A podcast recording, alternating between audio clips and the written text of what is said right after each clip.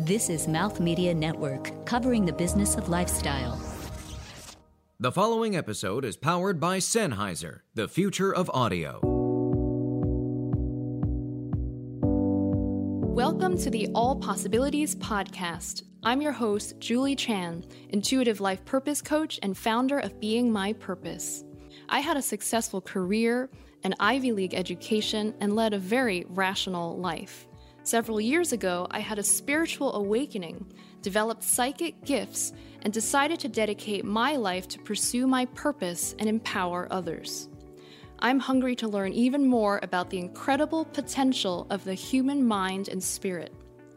On this podcast, I talk to entrepreneurs, executives, scientists, and leaders to hear their stories of transformation, the science behind them, and what it means for you to unlock your potential in your life and career.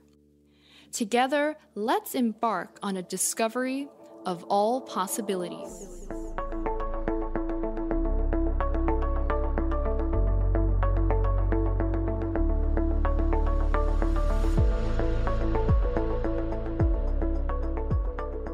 Welcome to All Possibilities. I'm so glad you could join us today. I'm here with Leslie Booker, who goes by Booker, and she works at the intersection of social justice, yoga, and mindfulness. That is such a fascinating interplay of so many interesting things. Booker, it's so great to have you on the show today. I'm so happy to be here with you, Julie. It's great to see you again. Same here. So I first met Booker many years ago, it seems, when I was doing a training for the Lineage Project, which I guess teaches yoga and mindfulness to youth, and especially court-involved youth. And we were doing a training on trauma-informed yoga. And so the other teacher of that, Chati Chu, she was also on the podcast as well. So, so this is just fantastic to see you again and to hear more about what you're doing now. Yeah, I'm so happy to be here. Yeah, great. So let's start off by having you share with us your journey in becoming who you are now. What was that like? The journey. Yes, journey. Wow. Yes. Do you want to get back to the 80s and start with Ronald Reagan or move? Whatever you want to share. Yeah, I think it's always fascinating to hear, you know, all the different phases of your life to get here. Yeah, it took me a while to kind of understand how I got here. And I was doing a training through at the UN, a leadership training about leadership for a new emergence. And so they were asking us, you know, what our emotional mapping was that got us to where we were. And I traced it back and realized that it started with Ronald Reagan. In the 80s, when I was a young kid, I was living in the D.C. area. And I remember seeing people who were experiencing homelessness for the first time. And I had been living in Japan as a younger child, and so it was a very, very different culture. And I had never seen folks living on the street before. So I remember asking my parents, you know, what is going on? And they were saying, oh, these are people are, you know, they're homeless. And even as a kid, I could tell that people were not well, that they were sick, that they needed some more support. And so I was like, but where are their families? Why isn't the government taking care of them? Why aren't they on medication? Like, why aren't we taking care of them, you know, as a country, as a community? And I found out later that was when Ronald Reagan, an attempt to offer autonomy to people who had been institutionalized against their will. He had just closed down a lot of mental institutions during that time. And I was so moved by that. And at that time in my life, I realized that I didn't exactly know how I was going to do my work, but it would be something that allowed me to walk next to folks who were suffering, to listen to their stories, to be able to be in a space where we shared our humanity together. So that was sort of the beginning of that.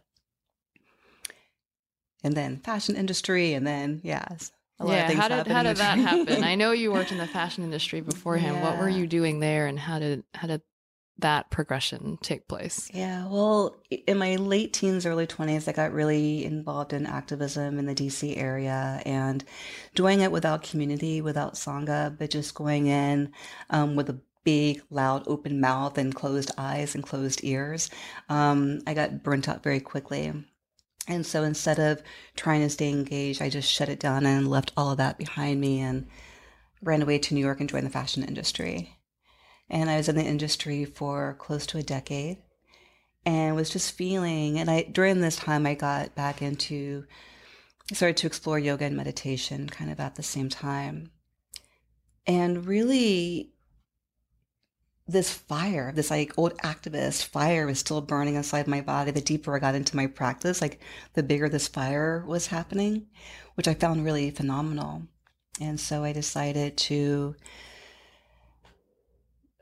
it's a, a kind of a long trajectory, but went to nutrition school, started working at a holistic center for a while. And then that's where I met my mentor who brought me into the yoga and meditation world, and was introduced to Lineage Project, introduced to New York Insight.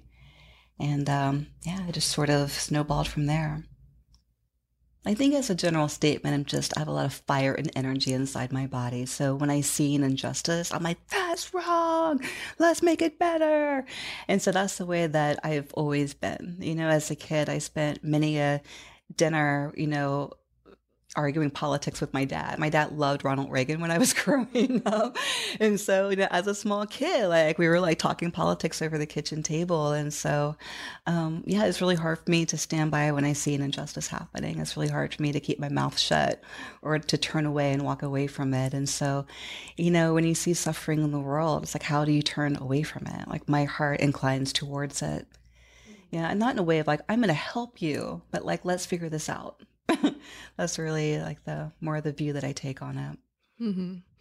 How does then the yoga and meditation fit into it? Because this is my perception, but my perception is that when you're doing yoga and meditation, you're just kind of okay with the world, whatever's going on, whatever stuff is hitting the fan. It's like this sense of groundedness and peace. Mm. So I'm curious, how does that relate? How does it help you, or how does it help the work that you do? Yeah, I think that's actually the opposite experience for me. And working in jails for so long, I always tell kids, when we're meditating, our shit's going to come up. This isn't about spiritual bypassing. This isn't kumbaya, when we are really listening to our body, when we're intuitive, when we're checking in with our wisdom, it gives us information. And then when we're deeply in our practice, when we're investigating the mind states, it brings us right up to our truth. And it also gives us tools to work with. And so it isn't this fluffy, clouds and rainbows and butterflies. I would love if that's what my practice looked like. Unfortunately, it comes up. All your stuff comes up, and I know how to work with it. And so, as I got deeper into yoga and meditation, I was able to just kind of peel back these layers and be closer to truth, and to be able to see the suffering in the world again. And it made me really come alive, because when I was younger, I didn't have the tools. And so I burst into flames and I burnt myself out. And as I got older, without having these practices of yoga and meditation in my pocket as a tool, it gave me something to work with, and it gave me language to use as a framework when I was working with vulnerable populations. And so it really helped me to get closer to the fire, closer to the suffering, really a nice foundation to lean upon. Let's talk about your work with vulnerable populations. When you teach yoga and mindfulness, and this is or meditation, and this is kind of going off of what you just shared about how it's a tool for things to come up and for you to look at it and actually be able to deal with it. What does that even look like? What is the step-by-step? How do you deal with it? When something comes up, what even happens, and what do you share with people or how do you guide them to deal with it? It's so specific depending on people's individual experience and how things are manifesting in their bodies. There's so much information that people give you by their body language about, when the eyes look away, when the body fidgets or becomes still, when there's this need to get up and run away as opposed to staying. And so, I'm constantly watching out for that. and asking people to, what's happening right now. So there's really an investigation, inquiry, we're getting really inquisitive about what's happening. And a lot of times what's happening with folks is that, they're so unconscious to what they're showing. And so just bringing awareness to that, letting them know how, when you see the body begin to stop fidgeting and to actually find some stillness. And so just making note of that and bringing that into light has been very useful. For example, I was working with a young man who was known as a kid who had a lot of disciplinary and behavioral issues. And so he was in the SHU, called Special Housing Unit. And so he had to work with a corrections officer one-to-one. So he was always being supervised in a one-to-one supervision. And before I went in, they said, this kid is never still. He's always fidgety. He can't ever, be still. His mind's always racing, like there's no peace in his body. And so I sat down with him, one-to-one. And the whole time, his legs were shaking. He was, tapping his fingers on the, on the table and, it's really fidgety, looking around. And so we just began to talk. Because at first it's like, I don't want to meditate. I don't want to do that because it's like this thing, like you said, we're going to do yoga and meditation. They're like, no, thank you. Right. And I was like, well, let's just have a conversation. And so I noticed that like, you're tapping your fingers, you move your legs, what's going on there? And it's like, it's how I am. It's just how I am. I can never stop. This is just who I am. Nothing's ever changed it. And that's a problem with a lot of our kids. It's like, they've been told that this is who they are. You are a thief. You are someone who causes harm. You are. And so they get caught up in this narrative that there's nothing that they can ever change about who they are, especially when they're locked up at 12, 13 years old. And so we started talking. And so I started to just very slowly walk him through setting the body up for meditation practice. So not letting him know that I was doing that, but just saying, so let's, bring your feet to the ground and lift your toes up, spread them wide, then bring your toes back onto the earth. And just giving him some slight body cues as we were just talking about what was happening during the day.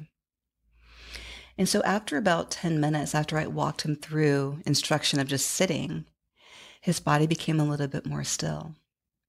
And I said, so let's just take a single breath together. So I was like, let's breathe in and let's breathe out. And then we continued our talking. And then I was like, let's take another breath together. So integrating our meditation practice while we're just engaging in conversation. And after a few minutes, his body was completely still. And I was like, so do you notice anything happening differently with your body right now? And he looks down and he's like, oh my God, I'm not shaking anymore. And I'm like, yeah. Wow. So it's really beautiful for them to have, to know in his body, to see it for himself without me saying, this is going to do A, B, and C. He actually had the embodied experience for himself. And so it was really lovely. Yeah, that's incredible. Just to hear that you kind of walked him through very seamlessly this awareness that he could do something else other than, what everyone has been telling him. This is who you are. This is how you're going to behave. Yeah. It's really empowering for young folks to know this, to have autonomy, to not be heavily medicated, but to actually use their own breath, their own body to find a little bit of a spaciousness from that reactionary mind. It's incredibly empowering. So, yeah. That makes me think about just what drives me, which is freedom and choice. And with the work that I've done over the years with low-income high school students, we're just seeing what really brings out their full potential. How do you see freedom and choice related to what you just talked about? Very connected. I work with a lot of folks. Historically, I've worked with a lot of folks who have experienced a lot of trauma in their lives, whether it's developmental trauma, the trauma of growing up without resources, the trauma of being incarcerated at a young age. And so one of the definitions of trauma is that it is a choiceless situation. It's a thread of all folks who've experienced trauma, that there is a time when their autonomy and their choice has been taken away from another person or a circumstance around them.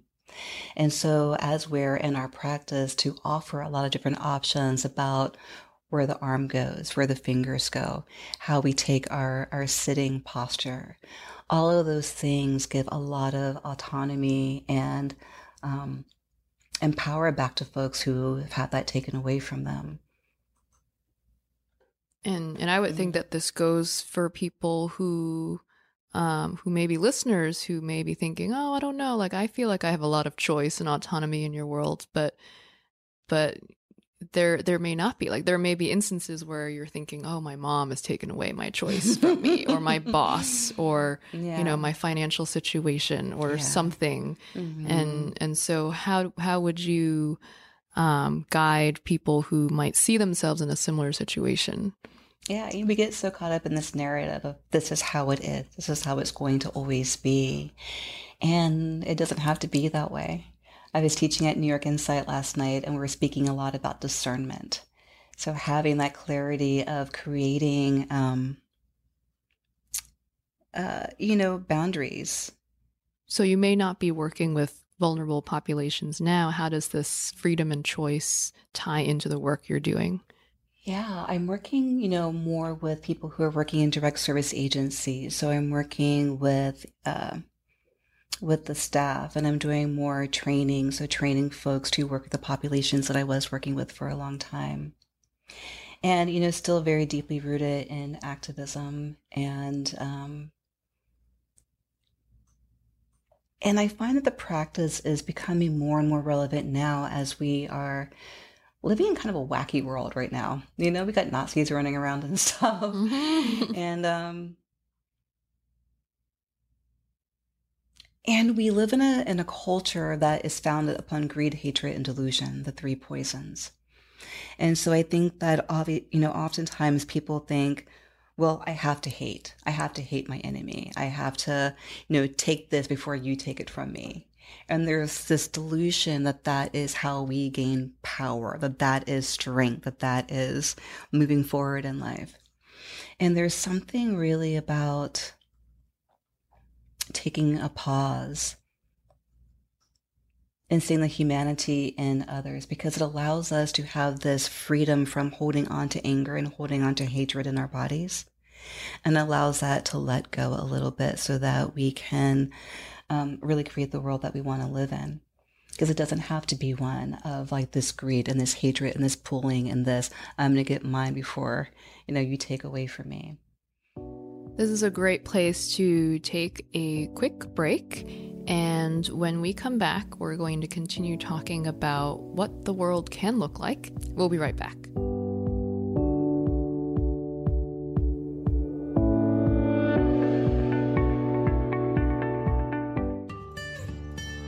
Do you have a story or a comment you'd like to share? I'd love to hear from you. Follow the show on Twitter, Instagram, and Facebook at All Possible Show. You can also connect with me directly at my own website, beingmypurpose.com.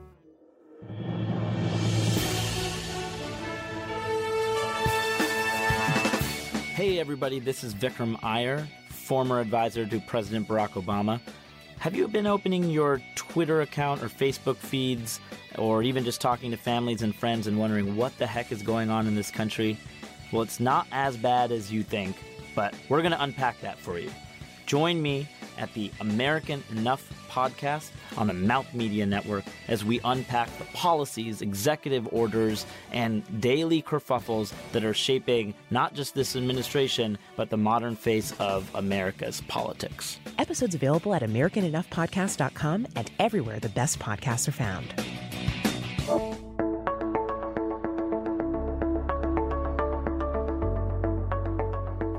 Back with Booker, who works at the intersection of social justice, yoga, and mindfulness. So, Booker, you were talking about this world of greed and delusion. So and hatred. the three things. The three poisons. So, what does the opposite look like? Like, what is the world that we are either striving for or that we are living in maybe bits and spurts? What does that look like?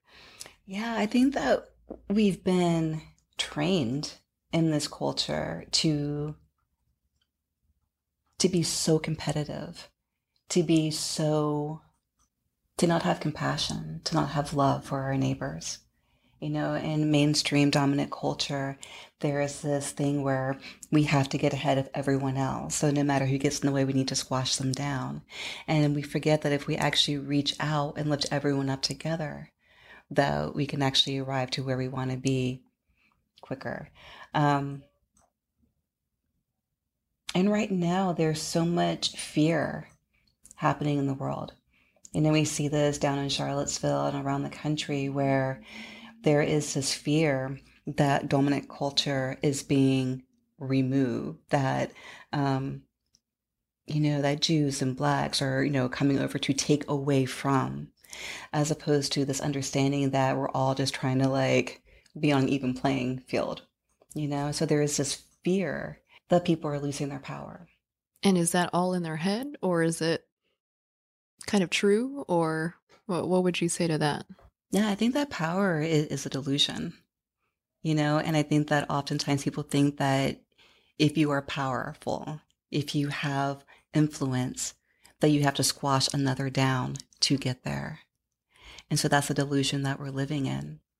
And so people thinking that because people who have historically been marginalized are having more education, having more access, having more privileges, that takes away from them. Which is actually not true at all. But you know, something that keeps coming back into my mind lately is this quote by Audrey Lorde, and she says that the master's tools cannot dismantle the master's house. And so in this culture, we have been, this house that we have that has been built in this country has been one of like coming in and taking away, coming in and destroying culture that is already there so that we can assert I'm using that very lightly, so that, you know, we, dominant culture, can come in and to create this kind of world, which is, you know, this power over as opposed to power with. This, I'm going to dismantle what is already established and then come in and create what I think that, you know, that I want or that my people need. So without seeing the culture, the history, the relationships, the family that's already been created in different communities and cultures. And so as communities are being torn apart, us going and using those same tools of hatred and power over and greed, these are the master's tools that we have been trained can dismantle the master's house, which is simply not true. Those have been putting a lot of barricades and blockades in our way. And so that isn't working. It isn't working because it creates a lot of disconnection and separation and isolation and segregation. And it creates this, I am right, you are wrong, you know? Mm-hmm. And that isn't really working. So it's more of a and, like this and also, as opposed to this, but not that. Mm-hmm. And so I think that we need to change what our tools are. I think we need to lean into relationship, lean into listening to the other, even if we don't agree with them. But there's something in there that kind of brings us together. There, you know, people are scared of losing what they've already have always had. And so they're going to fight for it. And so us fighting isn't really creating anything useful for anyone. But if we actually put down our guns and our swords and our knives and whatever these tools that we have and actually listen to each other, lean in, finding the humanity, finding our shared story, I think that we can really get much further than we are right now. Do you see pockets of that happening? I do. When I was an activist in my younger years, I was always fighting against. I was like, who does not believe in what I believe? I'm going to spend more time with you and spend my time fighting against you. And I realized that actually doesn't work because, no one was trying to budge on either side, But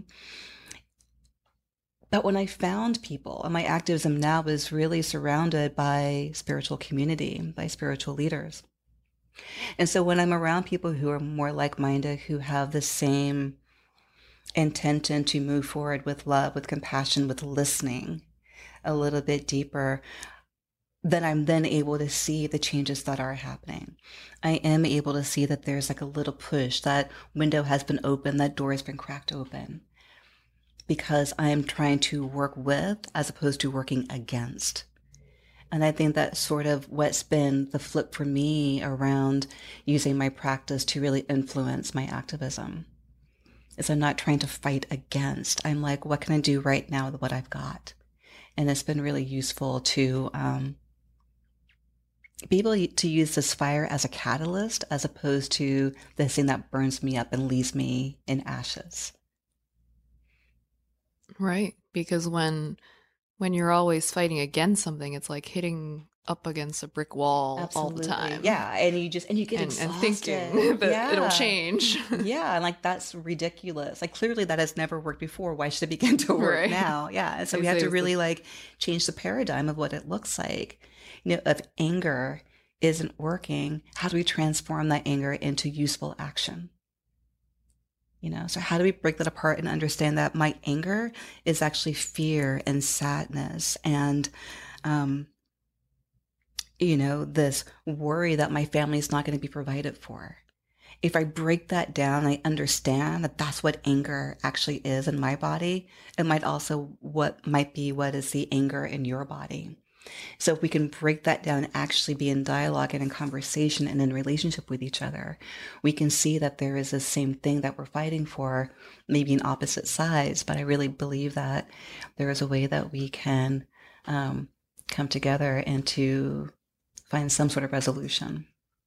It's almost like when people see that all of the fear that they have and the anger and all these emotions stem from because they love their family, or they love whatever aspect of their life that they want to keep having. Mm-hmm. That's so universal. Yeah. And when there's a common ground, then it's almost like the defenses fall just a little bit, just enough, just a little bit. Yeah. Yeah. In order to see that, there is something shared. Mm-hmm. Between us, even though we might not look the same or have the same agenda or the same party or whatever, that there can be common ground. Yeah. And I really love, and I'm doing workshops or trainings or public speaking right now, I really love to incorporate storytelling circles. I find it so useful for just all of these labels to go away. What you do for a living, your political affiliation, the color of your skin, your religion. When we just take all of that away and we tell our story, it's amazing how much of a thread there is, how much of a connection that people can find with each other. And so it's been a really useful tool, that I've been using. So again, like finding new tools to dismantle this house of oppression that we've created in this country. So let's shift gears a little bit and talk about Dharma. Mm. What is Dharma? And it may even relate to what we've been talking about, but what is it and how do you see it kind of fitting into our conversation? Yeah, so Dharma, a quick definition is just truth. It's just the truth. And Dharma in the Buddhist sense, the Buddha offered the three gems or the three jewels. So the Buddha, the Dharma, the Sangha. So the Buddha being the enlightened one, the teacher, the Dharma being the teachings, which are the truth, and the Sangha being the community that practices together. And I love the Dharma. I really do. In Buddhism, there's a lot of list. There's an oral history for, you know, for a very, very long time. And so the Buddha made a lot of list, you know, the 3 poison, the 5 hindrances, the 8-fold path, the 7 factors of enlightenment, et cetera, et cetera. And it was a way to just speak the truth about what's happening. You know, the 4 noble truths. There is suffering. There's a reason for suffering, Here's a way out of your suffering. And then here's how you do it, which leads into the 8-fold path. And so it's so concrete, that it's just the truth. For me, the Dharma, I love it because there's nothing dogmatic around it. And the Buddha gave the invitation to come see for yourself. So that's one of his teachings. Come and see for yourself. Here's something that I've experienced, that I've learned through my own practice, and I'm happy to share it with you. And go out and see how it works in your own life. Don't believe what I say. Believe what your experience is. And so I really love that invitation. I think it's one of those things that has really turned me on to Buddhism, and what allows me to stay is that I don't have to believe everything.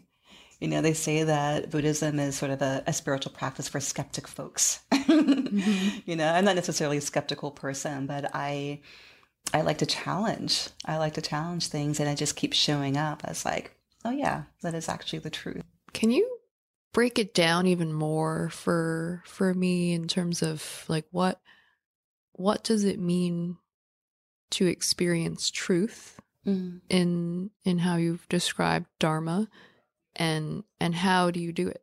Yeah. In 2 minutes, go.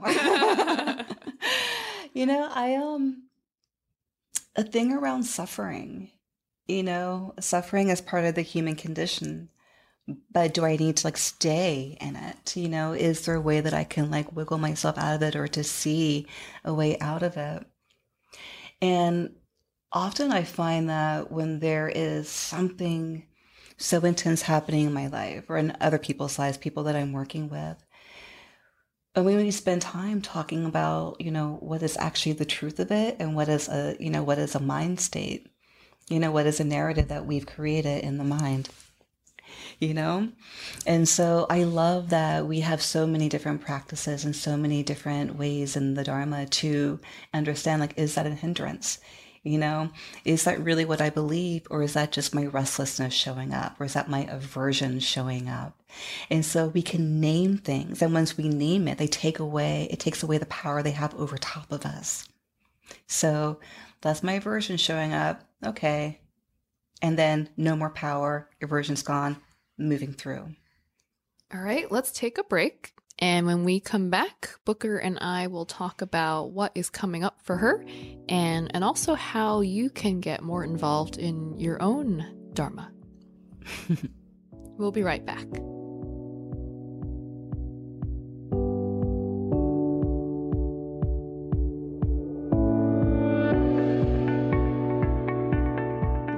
If you're a business decision maker, you should listen to this.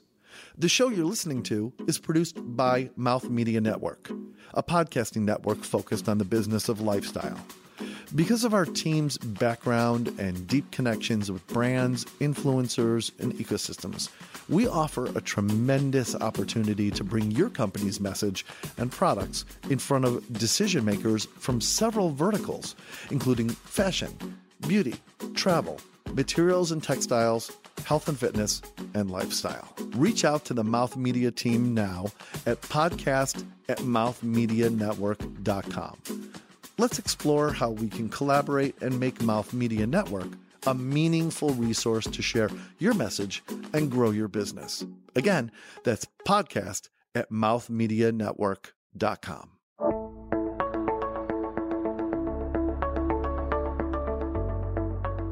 All right, we are back with Booker, and let's dive right in and see what you're up to now. What's coming up for you? So I'm excited. Bhikkhu Bodhi is a huge inspiration to me. He is a Buddha scholar and monk and radical activist, and huge inspiration to me. So I'm really excited to be able to be on the rolling retreat with him and Reverend Angel Kilda Williams and Greg Snyder.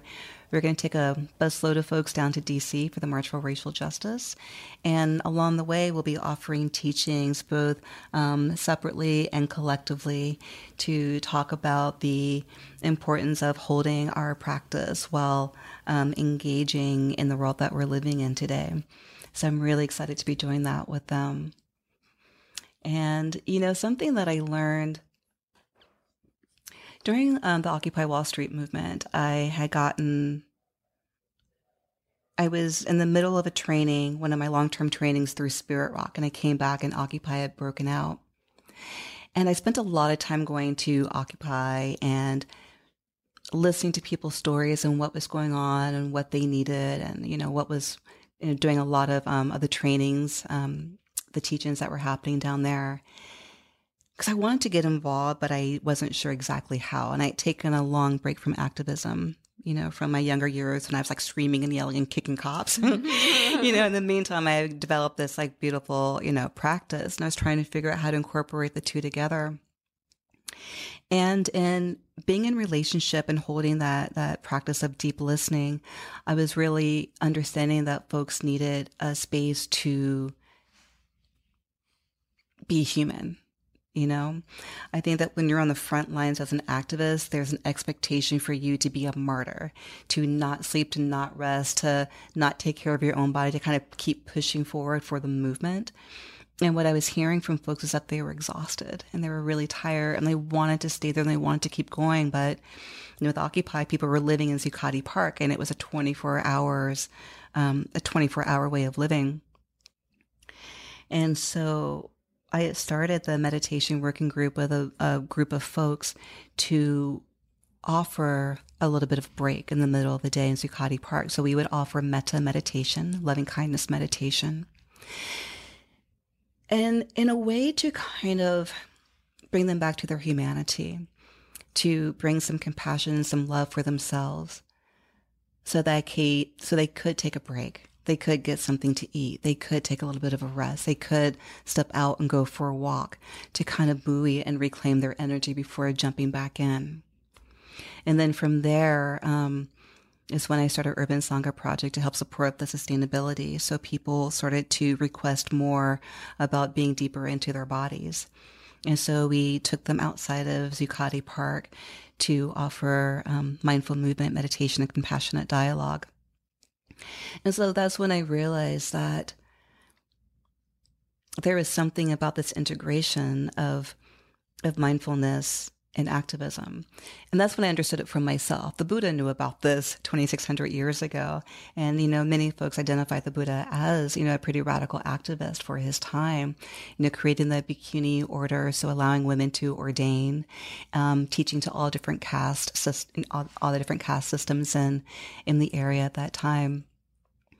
And so it's when I really began to see that his teachings just mapped on so beautifully to really support folks who were suffering in the world. It gave us a foundation and a format and understanding so that we could really work with our suffering, to know that suffering wasn't something that we needed to live in, that we weren't suffering just for the sake of suffering, that there was a reason for it. And there's a way that we can move out of it. And here's like this beautiful path laid out. And so it really became a way for me to understand how to navigate working with vulnerable populations, how to navigate my activism into the work that I was doing, to really be able to take a moment to take a pause and to kind of recalibrate and get more clarity around my mind, my intention for being there. And if my actions and my intentions were in alignment, if they were playing well, you know, playing nicely together. And so I think that's really, you know, where the rubber hits the road, is to really take the practice into action. And I think that's one of the reasons why I've been able to stay with Buddhism, because whatever arises in my body, in my mind, in my world around me, there's something for me to rest upon and to find clarity and to find truth. And I'm like, oh, and like, it's never failed me. Like, it's pretty phenomenal. How can people get involved in their own form of action? Are there any organizations they should look into, or any steps you'd recommend for our listeners? You know, really listening to what is calling you. There's so many different organizations out there right now. I don't want to promote any one. Yeah, there's a lot of different ways for folks to integrate into the world, whether folks are interested in, you know, running or yoga or meditation. There's so many different organizations that are fusing together embodied practices with being engaged in the world. Yeah, so mindfulness in America, it is a thing that Anderson Cooper did on 60 Minutes, a segment that he did, which really picked up steam. And Soren Gordhammer, who started Wisdom 2.0, they've collaborated to create this Wisdom Mindfulness in America conference, which will be October 9th, I believe, in the city. And it's going to be, you know, a lot of leaders in the mindfulness world who are coming together to talk about how they're really integrating their mindfulness practice into day-to-day life. Yeah, it's definitely something to check out if you're in the New York City area, or if you're familiar with Wisdom 2.0. They definitely do a lot of kind of integrating leaders in different industries with these practices. What do you see yourself doing in 5 or even 10 years? Well, it's funny. I just started a 4-year teacher training to be a retreat Dharma teacher. And so I'll be just graduating from teacher training. So at least the next 4 years, you know, doing what I do, I offer mentoring to different folks, doing a lot of public speaking. I'm still doing trainings to teach folks how to offer the practices of yoga and mindfulness to vulnerable populations. So still integrating these 3 rules of social justice, yoga, and mindfulness is really what I do. And it's going to keep manifesting in different ways. I'm not doing as much direct service work as I did for over a decade. I'm now doing more trainings, working with the staff, the faculty, the executive leadership team of organizations that I was working with doing direct service before. And I'm such a, the trickle down theory doesn't typically work in a lot of cases, but I found that in working in jails for so long that I would teach these beautiful practices to the folks I was working with, whether they be incarcerated youth or people living with addiction or people experiencing homelessness. And it was such a beautiful practice. But then when I left and they're left back in the institutions, there wasn't a culture created. And so the practices that we offered kind of fell away without having the infrastructure to keep it going and to hold it in place. And so that's why I started to now work with executive leadership teams of these organizations to really start the work at the top and then allow it to trickle down. And so it becomes really a changing of paradigm and a changing of thought and a changing of culture within the organization. So by the time it hits the client, it's really deeply integrated and rooted in how organizations run. And so I'm hoping that the work will be more sustainable by doing it that way. And it's really lovely to be able to reach a larger audience and doing my work in this way through trainings and talks around the country. I love how even in your own work, you've kind of noticed where things have worked and where there's still gaps, and that you've kind of evolved over time to kind of target different populations or kind of work on this kind of leadership top-down level. And kind of going along with that, what do you see are still some obstacles that exist for this field, broadly speaking, meaning maybe it's consciousness, maybe it's spirituality, maybe it's activism, like all of it melded together. What do you see as obstacles that still exist that you want to see shift in the next 10 years? I don't see them as obstacles. It's more of like opportunities. Exactly. Something to play with. Perception. Yeah. you know, it's been so organic, my evolution of work throughout the years. It's always just been, I'll be doing something and then I'm like, oh, what's happening over there? And then I move my attention and my work and my focus over there. So it's been very organic, the way that my work has evolved over the past 10 or 12 years. And so, you know, right now I'm really loving working with all different folks. I'm working with people who are, you know, board members of huge organizations, who are executive leaders, who are CEOs, and just hearing how, again, even though they might be in different industries, again, like hearing the stories, that there's like this thread that's sort of running through. And so offering these practices, offering these tools, offering this new way of thinking, and again, being able to see our employees, our staff, our clients as human beings, as opposed to like these labels that we need to kind of like, you know, push through, is something that's really calling to me, really being in relationship with folks. You know, in the Buddha's teachings, it wasn't just about sitting on your cushion, closing your eyes and shutting it down. So many of the teachings were about being in relationship. How do we meet with people who are challenging? How do we meet with people who are trying to harm us or push us down? And so I'm really working with folks about this relational piece, taking away this hierarchy, taking away, you know, these narratives and these boundaries that we put between us and other, and really diving back into relationship. And I find that's really where my work is, you know, very organically guiding me. Lastly, how can our listeners get in touch with you? So very easily, they can find me at lesliebooker.com. You can find a list of all the things that are coming up for me. You can sign up for my monthly newsletter. Yeah, so that's probably the best way to find me. Well, Booker, it was so great to have you on the show today, and I wish you all the best of luck in your upcoming engagements and with the Dharma work that you're doing. Thank you, Julie. So great to see you again. Thank you. And to our listeners, thank you for joining us.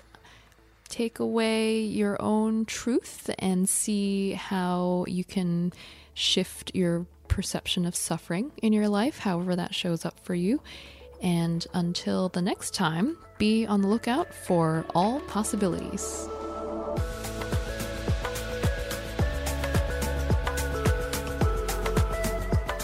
Follow the show on Twitter, Instagram, and Facebook at All Possible Show. Episodes are available on iTunes, Google Play, and our website, allpossibilitiesshow.com. This show is produced by Mouth Media Network, copyright 2017, all rights reserved. No portion of the show may be distributed or published without the express written permission of the producers. Thank you for joining us.